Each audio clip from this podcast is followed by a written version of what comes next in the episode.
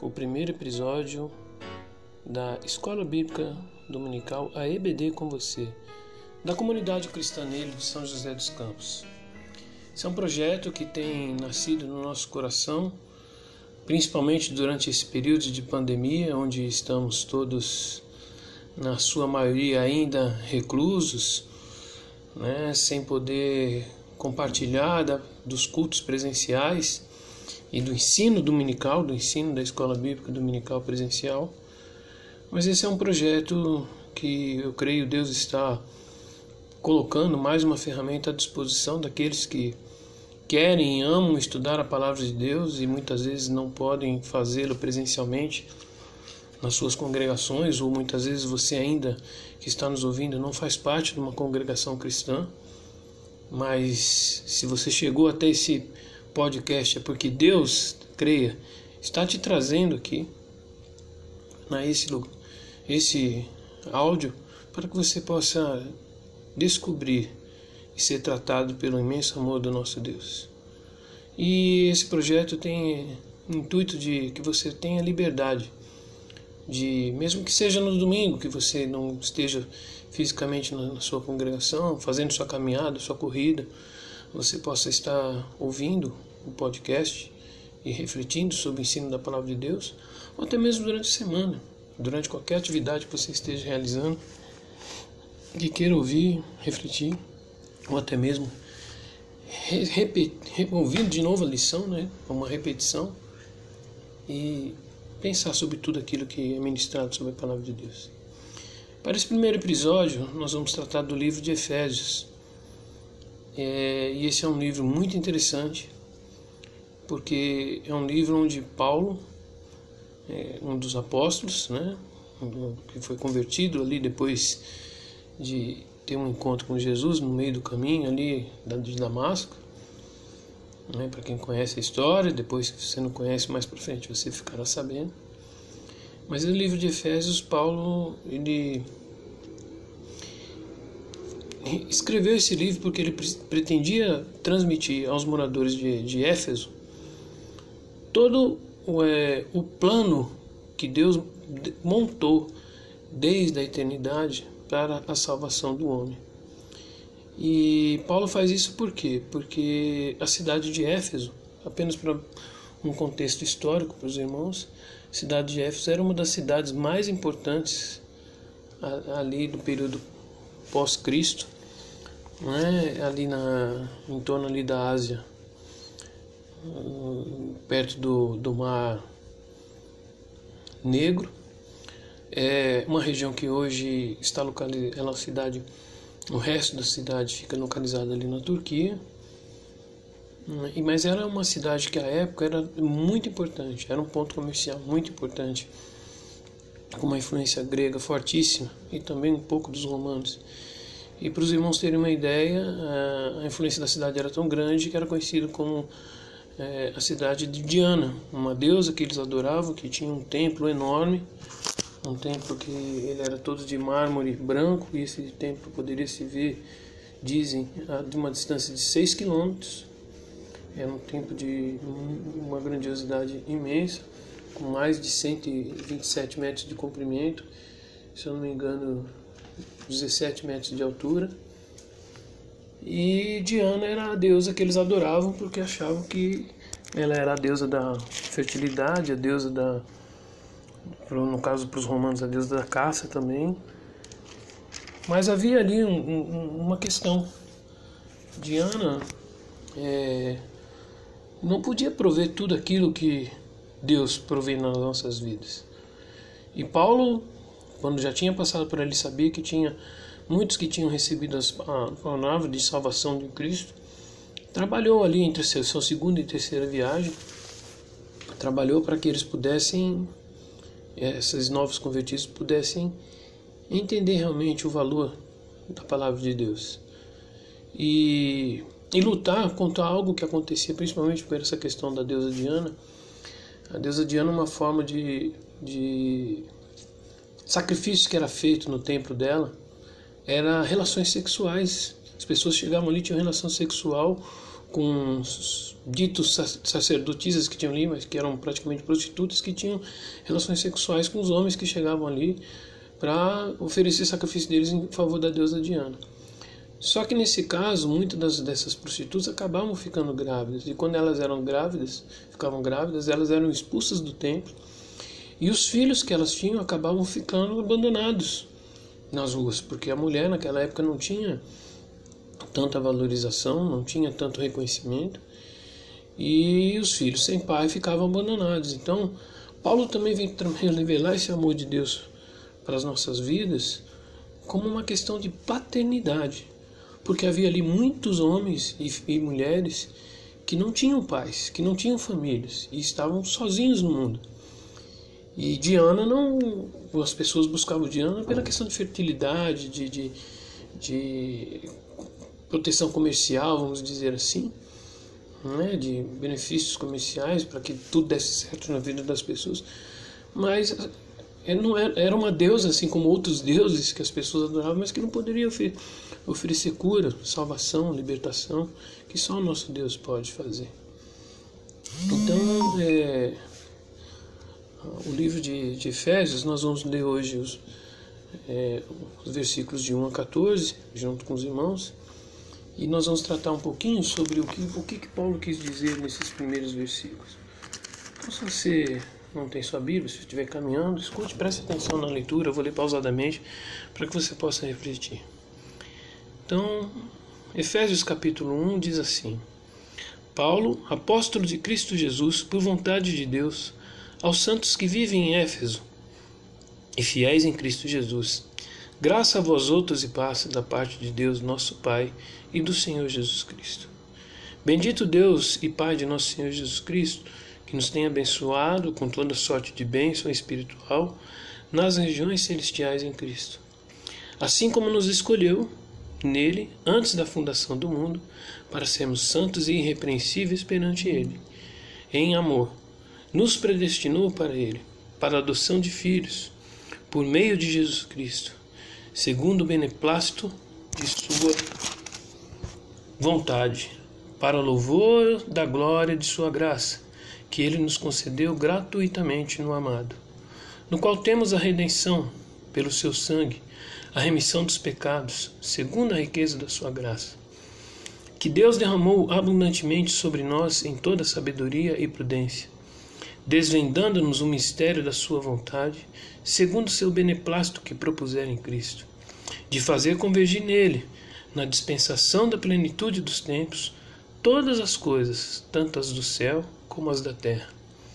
Nele, digo, no qual fomos também feitos herança, predestinados segundo o propósito daquele que faz todas as coisas conforme o conselho da sua vontade, a fim de sermos para louvor de sua glória, nós, os que de antemão esperamos em Cristo, em quem também vós, depois que ouvistes a palavra da verdade, o evangelho da vossa salvação, tendo nele também crido, fostes selados com o Santo Espírito da promessa, o qual é penhor da nossa herança, até o resgate da sua propriedade, em louvor da sua glória. Amém, irmãos? Então, mais uma vez, quero dizer para vocês, vamos estudar aí Efésios de 1 a 14, capítulo 1, de versículo 1 a 14, para que nós possamos entender qual é esse plano, esse cuidado que, que, que Deus queria com as nossas vidas? Então, de novo, Paulo se dirige aos Efésios, né, tratando sobre essa obra redentora, e ele queria estimular ali o amor cristão verdadeiro no meio do coração desses novos convertidos, e já haviam ali judeus, mas quando você estuda a palavra de Deus e a história, você sempre vê que judeus e gentios nunca se deram bem. E Paulo, através dessa carta, ele vem mostrar que com o amor de Cristo, com a, com a morte e ressurreição de Cristo, isso tudo se torna uma coisa só. Judeus e gentios deveriam viver juntos. Né? Mas isso a gente vai abordar um pouquinho mais é, especificamente no capítulo 2. Mas isso é só uma pequena pano de fundo para que vocês entendam a leitura de hoje. Né? Então, nesse, nesses primeiros versículos também nós vamos entender que Paulo trata da multiforme graça de Deus, das várias maneiras como que Deus se revela na vida do homem e daquele propósito, daquilo que Deus preparou para os nossos corações, né? né?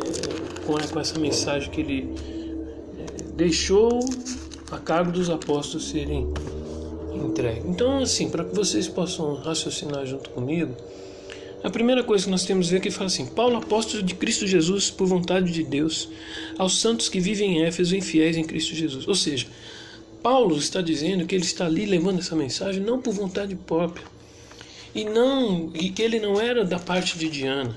Ele está ali para levar a palavra de Deus, de, por quem ele foi alcançado, escolhido. Então, a primeira coisa que é importante você ter em mente quando lê esse capítulo é saber que Paulo não está falando as coisas da cabeça dele.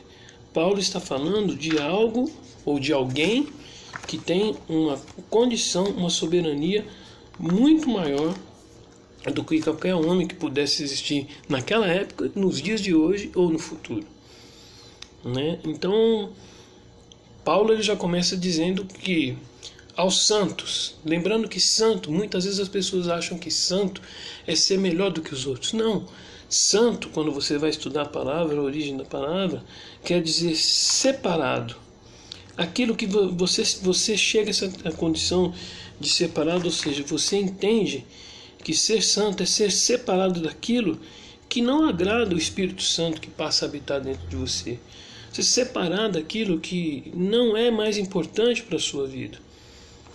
Certo? Mas você começa a viver por algo que tem importância na sua vida. Algo que verdadeiramente é, faz diferença para você. E um detalhe mais que eu ainda não falei: essas cartas de, F, de aos Efésios, é, Filimão, Filipenses, Colossenses são chamadas cartas da prisão, porque Paulo, quando escreve essa carta, Paulo estava preso. Quando você estuda ali em Atos, no capítulo 19 e 20, ali, que aborda a terceira viagem de Paulo, você vai ver que Paulo é expulso da cidade porque ele, com, com a palavra da pregação dele, ele começou a incomodar principalmente aquelas pessoas que ganhavam dinheiro vendendo estátuas da deusa Diana. Quando viram que começaram a perder pessoas que estavam que não se interessavam mais no culto da deusa Diana, começaram a, se, a seguir a Jesus, eles pegaram Paulo levaram para um teatro. Para vocês terem uma ideia do, do tamanho da cidade, existia um teatro ali com capacidade para 50 mil pessoas. E pelos registros históricos, provavelmente foi nesse local que Paulo foi é, colocado à frente de toda uma população, você imagina uma população toda revoltada contra ele, porque ele estava é, causando um estrago econômico na vida das pessoas, pode-se assim dizer, né? e foi, foi expulso ali da cidade. Né? E depois Paulo acaba sendo preso quando ele está em Jerusalém e leva um desses gregos convertidos para Jerusalém e lá numa, num certo dia que ele entra com um desses gregos no templo, os judeus não aceitam, né, porque era gentil, e prendem, mandam prender Paulo por Paulo estar descumprindo a, a lei mosaica de não ter mistura de judeus com outros povos, né? Mas sigamos em frente. Então, versículo 2 diz: Graça a vós outros e paz da parte de Deus, nosso Pai, nosso Senhor Cristo, Jesus Cristo. Então, Paulo também já usa nesses dois versículos graça e paz, porque graça era um típico de saudação usado pelos gregos. E paz, shalom, era aquele tipo de, de, de, de saudação usada pelos judeus. Então ele já começa na carta aos Efésios mostrando que ele estava escrevendo tanto para judeus como para gentios, certo?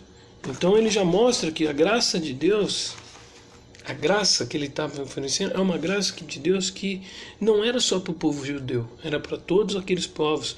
Porque isso tem a ver com uma promessa que Deus tinha feito lá em Gênesis para Abraão, onde ele diz que em, em Abraão todas as famílias da terra seriam benditas. Ah, se você tiver curiosidade depois de ver isso aí, você vai lá em é, como eu estava dizendo, então, uma promessa que Deus fez para Abraão, lá em Gênesis capítulo 12, versículo 3, diz assim: Abençoareis os que te abençoarem, e amaldiçoarei os que te amaldiçoarem. Em ti serão benditas todas as famílias da terra. Olha que coisa linda, irmãos.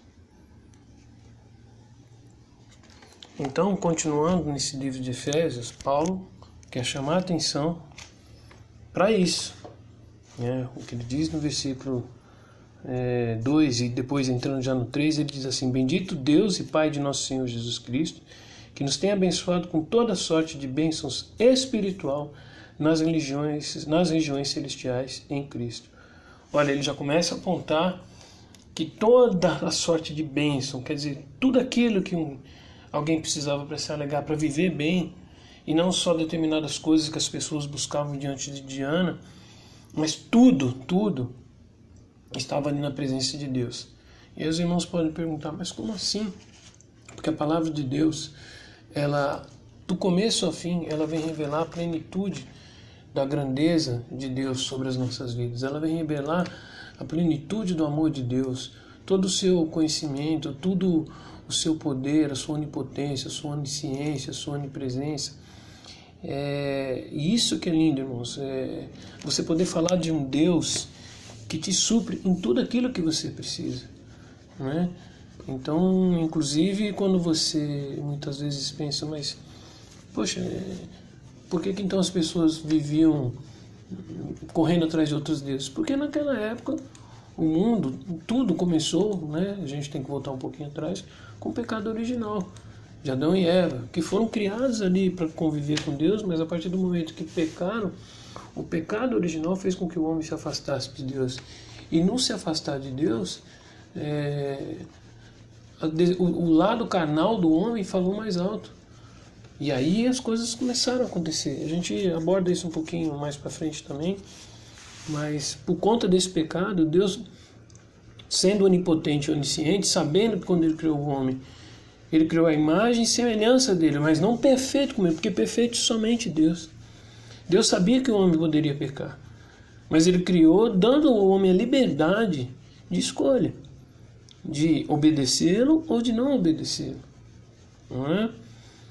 E quando a gente lê a palavra de Deus em Romanos 11, 36, por exemplo, a gente vê lá que por dele e por ele e para ele são todas as coisas. Glória, pois, a ele eternamente. Amém. Ou seja, todas as coisas são de Deus, todas as coisas foram feitas por ele foram feitas para Ele e tudo para a glória dele. Uhum. Então, Paulo chama isso de novo, dizendo que, comparando com aquela situação, como eu falei, dos filhos que eram largados da sacerdotisa lá de Diana, Deus não quer lançar fora ninguém. A vontade de Deus foi, e é isso que Paulo trata nessa carta, da predestinação, porque no versículo 4 ele já diz assim: Assim como nos escolheu nele antes da fundação do mundo, para sermos santos e irrepreensíveis perante Ele, em amor. Ou seja, Deus, quando criou o mundo, Ele já planejou, já visualizou a nossa constituição como seres que seriam feitos para adorá-lo, como uma forma dele mesmo entender, demonstrar todo o seu poderio. E ele imaginou já a gente, imaginou o homem pecando e já imaginou também, vou ter que mandar meu filho Jesus para salvar. Então, toda Olha para vocês verem como maravilhoso o pensamento de Deus. Tudo foi organizado e orquestrado na mente de Deus para que o homem alcançasse essa salvação. Então Paulo começa, e a partir desse versículo 3 até o, até o, o 14, é, quando você pega a Bíblia para ler, você vai ver que não tem um ponto. Não tem um ponto, tem vírgulas, mas não tem um ponto. Por quê? Porque Deus está tratando de, Paulo está tratando de um mesmo assunto que são toda sorte de bênçãos. E ele começa a dividir isso: as bênçãos que vêm do Pai, as bênçãos que vêm do Filho e as bênçãos que vêm do Espírito Santo. É isso que nós vamos ver até o versículo 14. Então no 4, ele já começa primeiro falando do Pai. Quais são as bênçãos que vêm do Pai? As bênçãos que vêm do Pai é isso: é que Ele nos escolheu para sermos santos, separados e irrepreensíveis perante Ele, na presença dEle. Ele, em amor, nos predestinou para isso. Então, o versículo 5 diz: Nos predestinou para Ele para a adoção de filhos por meio de Jesus Cristo, segundo o beneplácito de Sua vontade. Olha que coisa linda, irmãos. Ninguém se torna filho de alguém porque quer, mas Deus já tinha nos escolhido para sermos filhos dele. Sabe? Essa é a revelação que Paulo traz. Ele já nos, já nos escolhe para ser um povo preparado por Ele, para ser santo. Em 1 Pedro 2, de 9 a 10, nós vamos ver lá que nós somos nação santa, sacerdócio real né? Povo escolhido de, de propriedade exclusiva de Deus. Né? Então diz lá, nação santa, geração eleita, sacerdócio real, povo de propriedade exclusiva de Deus. Esse era o desejo de Deus, que nós fôssemos como uma grande família. E Paulo escreveu isso para judeus e gentios, lembrando disso, qualquer condição. E principalmente que Deus nos criou para louvor, para adorá-lo, não é? para viver e, e, Ele nos deu essa escolha, nos deu essa condição de vida gratuitamente. Não tem nada, nada que nós possamos fazer ou que poderíamos ter feito para ser merecedor disso aí. Já viu quando alguém chega na tua, na tua, na tua vida e de repente te, te presenteia, seja lá com qualquer for, às vezes com uma roupa, ou às vezes com uma lembrancinha que foi numa viagem, trouxe algo. Algum... Aí você fala assim, poxa, mas por que você está me dando isso? Não, porque eu quis, eu, eu gosto, quero te agradar. Você não fez nada para aquilo. A mesma coisa Deus. Deus, sabendo que o homem ia ser pecador, que ia se afastar dele, ele falou: Não vou deixar isso, porque eu criei o homem para viver comigo. A palavra de Deus lá em Gênesis, no começo, fala que Adão e Eva conversavam com Deus todos os dias no final do dia. Deus chegava para conversar com eles face a face. Entendeu? E como nós perdemos isso, Deus criou esse plano para que a gente pudesse voltar a viver. Então, essa primeira parte do versículo 3 ao 7, a gente vê Deus manifestando toda a sorte de bênçãos dele, dele, o que Deus faz. A partir do 7 ele começa a falar como que essa, essa, essa benania dele, essa graça dele está representada em Cristo. Então no versículo 7 diz assim, no qual temos a redenção pelo seu sangue, a remissão dos pecados, segundo a riqueza da sua graça. Meu irmão, eu não consigo imaginar alguém que pudesse chegar e falar assim, você muitas vezes ser é, acusado de algo, vamos lá que vamos dizer que você fosse preso, condenado por algo que você é, realmente fez, né? Vamos pegar aí, sei lá, uma situação crítica, de repente você atropela alguém na rua é, por estar desatento, né? Você é culpado daquilo ali. E no nosso país a gente não tem pena de morte. Mas alguns países pode ser que tenha por uma questão dessa, não sei. Mas uma pena de morte por conta disso. E aí na hora que você teria que ser condenado, chegaria Jesus e falaria assim, não, não é o Sérgio, não é ele que vai morrer, não. É, sou eu, Jesus, eu que vou pagar o preço. Eu vou me colocar no lugar dele. E foi isso que Cristo fez. Cristo morreu por todos aqueles pecadores do passado e por todos os pecadores que ainda viriam. Por isso que diz que o sofrimento de Jesus foi imenso, profundo. Porque ele, ele, na hora da cruz ali, ele recebeu todo o peso de toda a injúria que a gente faria, de toda a difamação, de todo esquecimento, de tudo aquilo que desagradaria e, e, e que não serviria de agradecimento para alguém que estava se colocando no meu lugar e no seu lugar para pagar um pecado. E derramar do sangue dele, que você voltando lá no, no primeiro, no, no Antigo Testamento, você vê que o povo, quando começou a adorar Deus, tinha que sempre sacrificar um cordeiro. Jesus foi o cordeiro vivo, que se, se fez imolar para poder pagar com o sangue dele os nossos pecados. Olha que coisa linda, né? E Deus, no versículo 8, diz que Deus derramou abundantemente sobre nós em toda sabedoria e prudência, ou seja, através desse sacrifício, Deus nos está chamando a convivência com Ele pelo sangue de Jesus que ali foi derramado. Então, é, a outra situação que além de a gente ter visto que Deus nos, nos, nos predestinou para viver com Ele, santos, em humildade, porque santidade não quer dizer também que eu sou melhor do que ninguém, já disse isso, mas santidade é um estímulo para que você busque sempre essa separação, né? viver em humildade, motivo não para se orgulhar, mas motivo de você saber que você procura agradar aquele que te adotou como filho né? como a gente viu no versículo 5. E do 7 a 12 a gente começa a ver que essa redenção, essa morte de Cristo na cruz, a primeira coisa que ele nos faz é nos dar a redenção, né? nos, nos fazer livre desse pecado, liberte de tudo aquilo. E além de nos sermos livres do pecado, ainda nos concede sabedoria e prudência. E no versículo 9 ele diz assim: desvendando-nos o mistério da sua vontade, segundo o seu beneplácito que propuseram em Cristo. O que, que é isso? Né? Trata de, de, de aquilo que as pessoas não sabiam antes, nem os anjos, a gente vai ver isso no capítulo 3, nem os anjos sabiam desse plano de Deus, Mas em Cristo ele revela esse plano maravilhoso. Olha, o homem pecou lá atrás. Mas eu não vou deixar isso assim. Eu vou botar meu filho para morrer na cruz e trazer de novo o homem, tirar o homem da prisão da morte para viver na minha presença. Né? E quando ele fala na dispensação da plenitude dos tempos, que é o versículo 10, de fazer convergir nele na dispensação das plenitudes dos tempos, todas as coisas, tanto do céu como na terra, ou seja, em Cristo, em Cristo, todas as coisas se tornam perfeitas. Todas as coisas são refletidas e transformadas e concretizadas na figura de Cristo.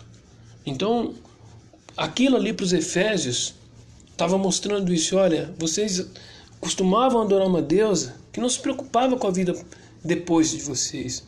Mas eu estou mostrando para vocês, Paulo está falando, estou mostrando para vocês, alguém que viu o próprio filho dele, que não abandonou o filho como a, a, a deusa Diana fazia com os filhos da sacerdotisa, mas ele mandou o próprio filho dele para morrer, pagar na cruz e te dar toda essa riqueza de saber que você faz parte do plano de Deus. Tá? De você ter, e, e agir com sabedoria e prudência, sabendo que Deus te fez isso de forma gratuita. E no 11 ele ainda faz um chamamento importante, que em Cristo, nele, quando ele diz em Cristo, no qual fomos também feitos heranças, predestinados segundo o propósito daquele que faz todas as coisas conforme o conselho da sua vontade. Ou seja, além de nós sermos colocados como filhos, nós somos feitos em Cristo herança. Então, para Deus, a herança que ele deixa para Cristo somos nós. Ou seja, aquele povo que era pecador passa a ser filho santo, separado, e Jesus sendo o nosso cabeça. E nós também passamos a ter a direita, como filhos de Deus, na herança celestial. E no capítulo 12 ele também fala assim: porque, lembrando, a fim de sermos para o louvor da Sua glória, nós os que de antemão esperamos em Cristo. Ou seja, a nossa espera em Cristo ela não é vão. A nossa espera em Cristo ela se concretiza justamente em saber que porque Deus nos escolheu para viver em santidade com Ele, nós temos é, direito a essa herança eterna. Sabe? A, a, a, como eu disse, 1 Pedro 2,9 fala, somos sacerdotes real, somos propriedade, somos embaixadores do reino. E aí, o que, que ele, Deus quer com isso na nossa vida? Que nós sejamos é, embaixadores, que nós manifestemos essa glória de Deus para outras vidas que ainda precisam ser alcançadas. Né? Quando falar no versículo 10 de convergir, ele vem do grego, de uma palavra que eu creio que se pronuncia anake, anakefalaio, que literalmente significa debaixo de uma só cabeça. Ou seja, debaixo de uma só cabeça, debaixo de uma só autoridade de Cristo, nós passamos a, a ser esse povo que antes estávamos dispersos, agora somos unidos, judeus e gentios unidos debaixo do mesmo, da mesma família, debaixo do mesmo herdeiro. Hum. E nesse ponto, antes de seguirmos para o verso 13 e 14, eu queria perguntar para vocês: sabendo que a eleição de Deus é, mostra que Deus pensou em você antes mesmo que o mundo fosse criado, como é que isso mexe com a tua cabeça? Fica essa pergunta para você refletir. Poxa, se você antes achava que você não tinha importância nenhuma, saiba que Deus criou você para viver em adoração e alegria junto com Ele. Como é que isso mexe com você, sabendo que você se torna herdeiro do reino? Né? E se você também sabe, outra pergunta, você também sabe que Deus, como esse, esse ser poderoso, né, que mandou o Filho dele, que Cristo tem essa autoridade sobre nós, que ele também vai ter o domínio sobre todas as coisas, sua confiança aumenta e sua esperança aumenta em Cristo? Ou você, você consegue enxergar isso, que todas as coisas estão debaixo de uma cabeça pensante, ou você ainda acha que as coisas acontecem assim por acaso, do nada? É? E os versículos 13 e 14 vai focar mais em cima do Espírito Santo. Então Deus sabia que nessa caminhada, mesmo quando Jesus passasse, Jesus preparou os apóstolos, mas Jesus, quando vem ali, fala para os apóstolos em Atos, os apóstolos falam assim: Ide, pregai a minha palavra os judeus, Samaria, todas as nações.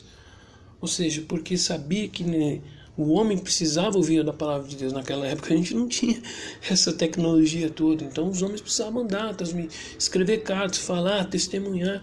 E de tempos em tempos estar ali é, fazendo esse trabalho. Mas como o próprio homem era limitado, o que, que Jesus falou? Eu vou para o Pai, mas vou deixar-vos um consolador. E Jesus deixa com os, com os apóstolos o Espírito Santo, que é o que está aqui no 13. Versículo 13: Em quem também vós, depois que ouvistes a palavra da verdade, o evangelho da vossa salvação, tendo nele também crido, foste selado com o Espírito Santo da promessa. Ou seja, aquela promessa que Jesus deu, dizendo que não iria deixar os apóstolos sozinhos, se cumpre justamente no envio do Espírito Santo. Então, o Espírito Santo, daqueles que acreditam em Deus, quando os apóstolos pregavam, era ministrado na vida das pessoas. E essa ministração do Espírito Santo de Deus na vida das pessoas faziam com que eles passassem a ter um consolador. E alguém que, que é marcado com esse espírito da, da, da, da promessa. Alguém que é marcado com esse selo. E esse selo do Espírito Santo ele quer dizer o quê? Mostra mais uma vez que você é propriedade de Deus ou seja, que Deus coloca dentro de você um, uma marca, Deus coloca em você uma marca para que todas as pessoas saibam de quem você verdadeiramente é filho, não é? De quem verdadeiramente você, a quem verdadeiramente você serve. E se você quiser também, em 2 Timóteo capítulo 2, versículo 19 diz assim: Todavia o firme fundamento de Deus permanece, tendo este selo. O Senhor conhece os seus e aparta-se da injustiça todo aquele que profere o nome do Senhor. Então o selo também serve como um sinal de que te coloca separada, longe daquilo que não agrada a Deus, daquilo que não é do agrado do rei. O selo do Espírito Santo também fala da segurança. Tá? Quando, por exemplo, lá você pega no capítulo de Daniel 6,17, fala lá que o rei bota Daniel na cova dos leões. Qual era a segurança que ninguém podia tirar Daniel lá da cova? O selo do rei. Ali era uma, uma, uma como se fosse assim um, uma cera que era derretida e o selo vinha com, com algo de, de bronze, de ferro ali, marcava aquele, aquele, aquela cera derretida, aquilo secava e lacrava. Então ninguém podia quebrar o selo do rei. Aquilo era um sinal. Então esse Espírito Santo na nossa vida é esse selo que Deus nos deixa marcado também para que ninguém quebre. Jesus também, quando foi ali morto e colocado no túmulo, o túmulo também foi selado para que ninguém é, violasse aquilo ali. E se violasse, saberiam que sofreriam pesadas é, punições por parte do governo romano. E o Espírito Santo, no versículo 14, diz assim: O qual é o penhor da nossa herança, até o resgate da sua propriedade, em louvor da sua glória. Penhor, vocês muito bem sabem o que, o que é. Né? O penhor é aquilo que você é dado como garantia. Quando você, por exemplo, precisa de um dinheiro, né? hoje em dia tem várias formas de financiamento, mas ainda tem pessoas que vão lá e penhora a casa, penhora o carro, e até que ele possa pagar tudo aquilo de novo, se ele não pagar tudo aquilo, a sua casa, seu carro é executado e, e serve como, como pagamento daquilo. Então, essa herança que Deus nos deixa, o penhor, a, a, a garantia que Ele nos dá de que seremos alcançados vivendo na eternidade com Ele, é o Espírito Santo de Deus. E isso, mais uma vez, nos traz é, a, a ideia de filhos. Então, irmãos, essa primeira parte de Efésios 1, capítulo 1, versículos de 1 a 14 Basicamente, ele, eles nos remete à seguinte condição: Deus ele demonstra multiforma, ou seja, as várias maneiras de graça dele nesse plano de salvação. Ou seja, ele criou um plano para salvar o homem que estava perdido no pecado. Ele reforça a centralidade em Cristo. Ou seja, o homem não precisava mais de nenhum outro Deus que pudesse ter grandiosidade ou não de, de estátua, mas não tinha grandiosidade do poder e autoridade de Jesus. Então toda, toda a centralidade do poder está em Jesus Cristo. Né? Ele mostra que mesmo com o desviar do homem, ele escolhe, escolheu o homem antes da criação do mundo. Ele em Cristo ele nos dá a redenção, a união com, com uma nova família em, em, em, em Cristo. E o penhor da herança é o Espírito Santo. Isso é um estímulo à tua fé. Lembrando que Paulo estava escrevendo isso da cadeia. Ele poderia ter N motivos de não lembrar de, das pessoas, mas ele se lembrou por amor a Cristo. Então, é, de eternidade a eternidade, Deus opera todas as coisas de acordo com o seu plano perfeito. Desde na história toda, todos os homens, de tudo que existe nos céus e na terra. Todo o propósito de Deus é cumprido em Cristo. Isso quer dizer que cada bênção é concedida aos homens que estão em Cristo. Quando mesmo que você passa dificuldades, como Paulo estava passando na cadeia, ele conseguir encontrar graça, Deus, amor, paz para poder escrever e estimular os irmãos que estavam longe. E tudo que foi feito, que é feito e será feito, é para o louvor e para a glória de Deus.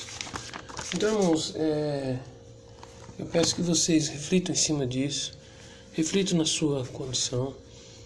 É, em breve eu vou deixar aí o contato aí para que vocês possam procurar, mas eu espero que essa palavra de Deus abençoe muito a vida de vocês e que vocês possam desfrutar do amor infinito de Deus. Pai, nessa hora eu oro, Pai, pedindo que cada vida que venha ouvir esse áudio, Deus, possa ser tocado profundamente pela tua palavra. A Deus, que não seja o meu tom de voz, que não seja a minha forma de dizer que venha agradar, mas que seja a tua palavra, ó Pai, que venha fazer morada, venha fazer diferença, venha transformar essa vida que está ouvindo esse podcast. E que ela, Pai, aonde estiver nesse momento, possa encontrar e sentir o teu carinho, lembrar do sacrifício de cruz e saber que ela é filha, que ela existe perante o Senhor como filho, como sacerdote real, como povo eleito, como nação santa, Deus. E que ela tem como herança o Espírito Santo junto dela. E que todas as coisas são direcionadas e sustentadas pelo Senhor. Pai, abençoa a vida de, dessa pessoa, desse meu irmão, dessa minha irmã que me ouve. E que a tua graça os acompanhe eternamente. É assim que eu oro, crendo que o Senhor já os alcançou em nome de Jesus. Amém. Paz do Senhor, meus amados. Na próxima semana, com a graça de Deus, continuaremos a leitura desse nosso capítulo. E vão orando, vão refletindo nessa grandiosidade que é a obra de Deus nas nossas vidas. E prepare teu coração, porque coisas maravilhosas virão. Esse é o primeiro episódio da EBD com você, da comunidade negra cristã de São José dos Campos, São Paulo.